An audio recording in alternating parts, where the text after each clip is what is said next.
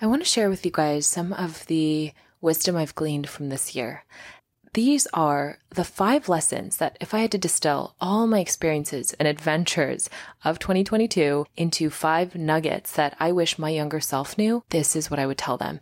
And these are things that for the most part I kind of suspected were true, but this year has really solidified them for me. So I personally feel very proud of myself for applying these hypotheses and then experiencing that they can be a new paradigm of reality for me. So without further ado, let's dive into it. Let's get reflective Number one is trust your inspiration even when it doesn't make sense.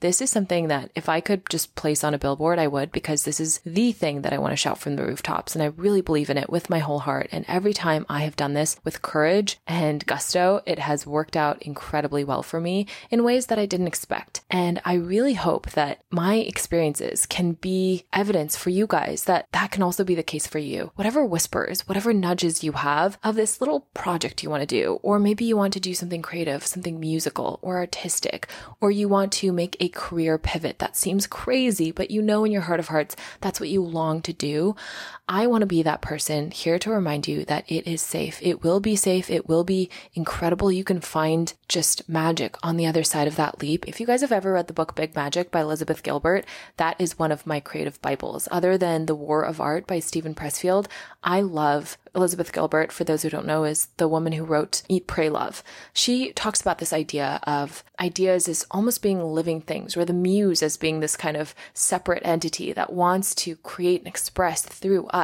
And we have to honor the muse and we have to show up for the muse. And it's up to us to be this vessel to bring that idea forth into the world. I think that this is ultimately the purpose for all of us is to trust that inspiration. The way we know that it's a soul whisper is it won't leave us alone. It keeps nagging at us. It keeps beckoning. And the more we ignore it, the louder and more insistent it gets when we have just some random idea or kind of delusion or fantasy that is not tied to our soul's purpose, I believe that they kind of fade away or they don't have that same kind of signature, that feeling of peace and aliveness. My friend Danny Miranda calls it the buzz because I think he interviewed somebody who called it the buzz. It's not trivial. It's vastly essential for the nourishment of our souls to follow that voice and to honor it in whatever way we can. Follow that inspiration. Let 2023 be the year that you do that. Number two, hold the vision, but be flexible about how you get there. I think that Intention moves mountains. And if we hold that intention long enough, and if we surrender that over to the universe, over to God, or however you like to think of it, when we do that from this humble but pure state, I believe that that sets in motion all of this rearranging in the external realm so that we clear the path towards that vision or all the right resources come or we find the right book or right person or opportunity and just things fall into place, especially if we are meant to do that thing. And if doing that thing would be in service to the greater good, I believe that the world, the universe rearranges itself to meet us halfway and even more than that. But our job is to get really clear on that vision and hold that vision and not worry about the how, surrender the how. But then when we have that inspiration, going back to number one, that comes up, it's our job to trust it and take action on it with confidence, with faith. Even with shaky legs, you just have to take that first step and then the second step and the third step and the fourth step will reveal themselves. That's kind of what I'm doing right now, guys. I am taking very, very shaky steps because I'm petrified. I, if I'm being really honest with you, doing this podcast and publishing an episode every day is just such an exercise in confronting my fears for me because I have a standard for how I want all of this to sound and how I want to be as an interviewer and how skilled I want to be. Just as a podcaster that is so high. And there's no way in the beginning without getting a bunch of reps in that I can get there instantaneously, right? There's just no way.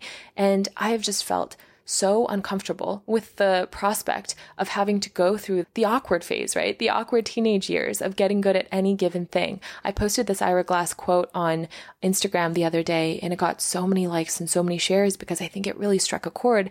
And really, if I were to distill the essence of it, it's just about this exact concept is in the beginning, you're just going to suck and it's okay. And you just have to keep going. So it goes back to this idea of hold the vision and take messy, inspired action. Messy, inspired action is all you need. You don't need to have all the answers. You don't need to be an expert. Nobody is born an expert, but you just got to take that first step and then keep going after that consistently.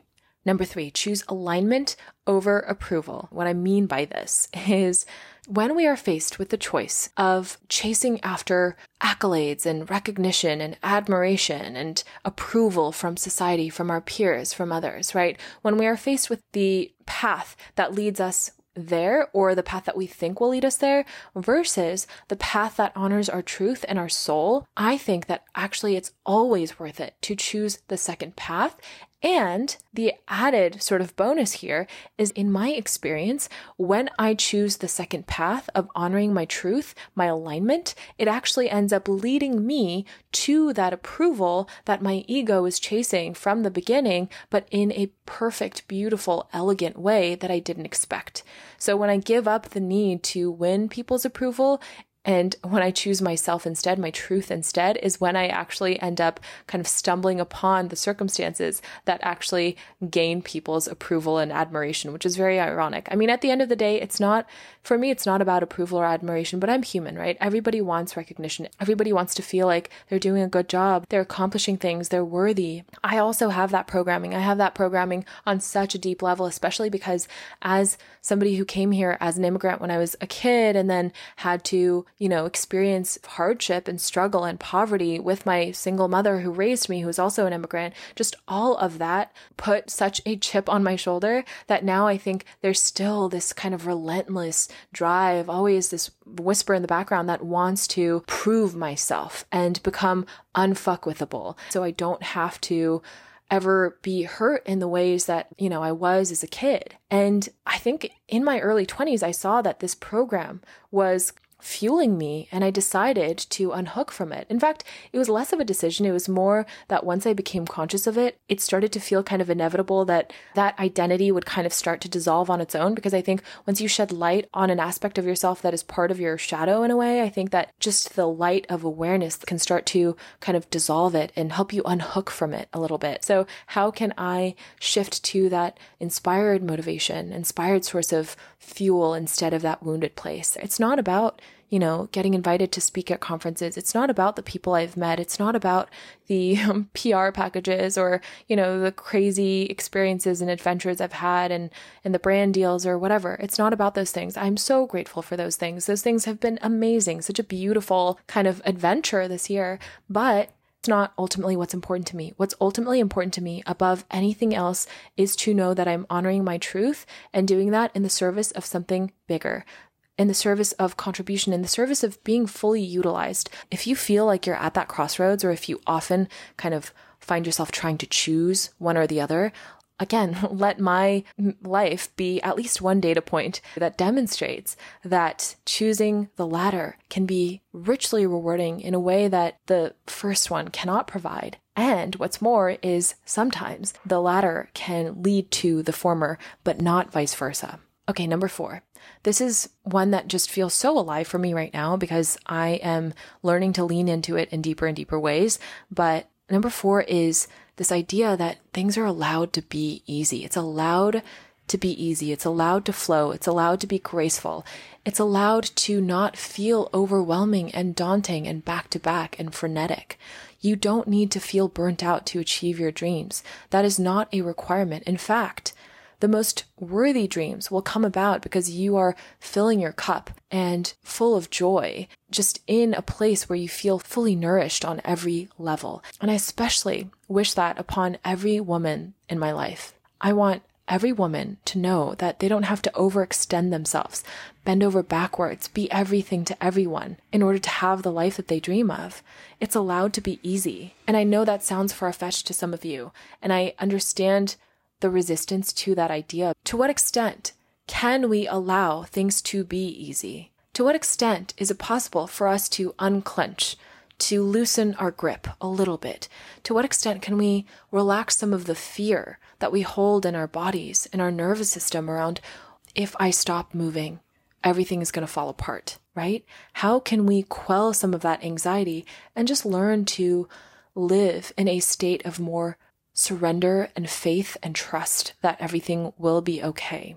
because it doesn't actually serve us and it doesn't actually make us more effective to live in that state of anxiety that it can't be easy. Nothing can be easy. I have to only earn it through blood, sweat, and tears. Yes, there is a time and place for hard, hard work in life, no doubt. But at the same time, I think that maybe even because of cultural conditioning in America, especially, we have been brainwashed into believing that it can only be hard for us to be deserving, to feel like we have earned the thing that we desire. What if that weren't true? What would it look like? How would it change our behavior if we started to just flirt with this idea that it's allowed to be easy, that we are allowed to feel ease in our bodies as we move through our day to day lives? I mean, what is the point of life if we're going to be gripping and clenching and struggling the whole way through, always for some future destination? I refuse to live that way. To the extent that I can, I don't want to live that way. And I want to also express deep gratitude for the privilege that allows me to now do that. And this was my intention all along. I hope you guys get something out of that. I hope it inspires you to allow more ease into your life because you deserve it. And when you are in that state of feeling replenished and nourished and joyful, then you can actually show up more fully for your loved ones, for the creative work you do. It's actually going to make you a more effective employee or founder or entrepreneur or whatever you are. I personally believe that there is so much energy that gets wasted when we are struggling unnecessarily and disproportionately towards goals that can be achieved with far greater ease. There's this beautiful story actually that Derek Sivers once told about how when he was living in Los Angeles, he would bike down to, I think it was Manhattan Beach, and he would do that on a regular basis, I think something like every week. And it took him a very specific amount of time, and he timed it every time, so he knew exactly how long it took him. And one day he realized, you know, I usually am struggling so much and so out of breath, sweating so hard when I do this bike ride. What if this time I just took it easy? And he decided to do that. And then when he got there, he saw that it took him the same amount of time. I heard that anecdote and it just stuck with me. So I invite you to allow more ease into your life. And number five, you are on the path even when you feel like you're not who feels kind of stuck, kind of confused. They're banging their head against a wall. I've been there so many times in my life, especially in my adult life. I feel you. I understand. And now, when I actually look back on my life, I see that so many of those times when I thought I was just spinning my wheels and not getting anywhere and doing things wrong and fucking up and not making progress and getting off track, all those times that I beat myself up, I actually now look back and I see that I was still making progress. I was still doing a good job. And I was sharing this, and I was sharing the story with um, my best friend earlier today. And I told her, there are so many times when I will give an interview or I will conduct an interview or I will post a solo episode where afterwards I just think, oh man, that was just not the quality I wanted. And granted, there are many things that I think I sh- should change and I do want to improve at over time. But very often when I revisit those episodes and when I listen back, I actually end up feeling like, oh, that was that was actually useful. I think that was not as bad as I thought it was because I was really catastrophizing it. That happens to me almost on a daily basis, you guys. So let that be a lesson to you as well. If you feel stuck or if you feel like you're not on the path, it might actually be that you are exactly where you need to be. You are perfectly on the right path, even if you feel like you're not, because it's all adding up. All of that intention, all of that struggle, even all of the work that you're doing to work on yourself and get a little bit closer to your goals, to your dreams, to your inner truth, all of that work is adding up, even if it feels like it's not. I promise. Because one day you're going to see that it's all added up and now it's hit this tipping point, and then you're going to have that quantum leap. And then you're going to look back and realize all of those steps were necessary. All of those months or years of feeling a little bit lost were necessary. So I hope that if this resonates with you in any way, you take something from it. You're doing an incredible job, no matter where you are, no matter what you want, no matter what path you're on, you are doing a great job.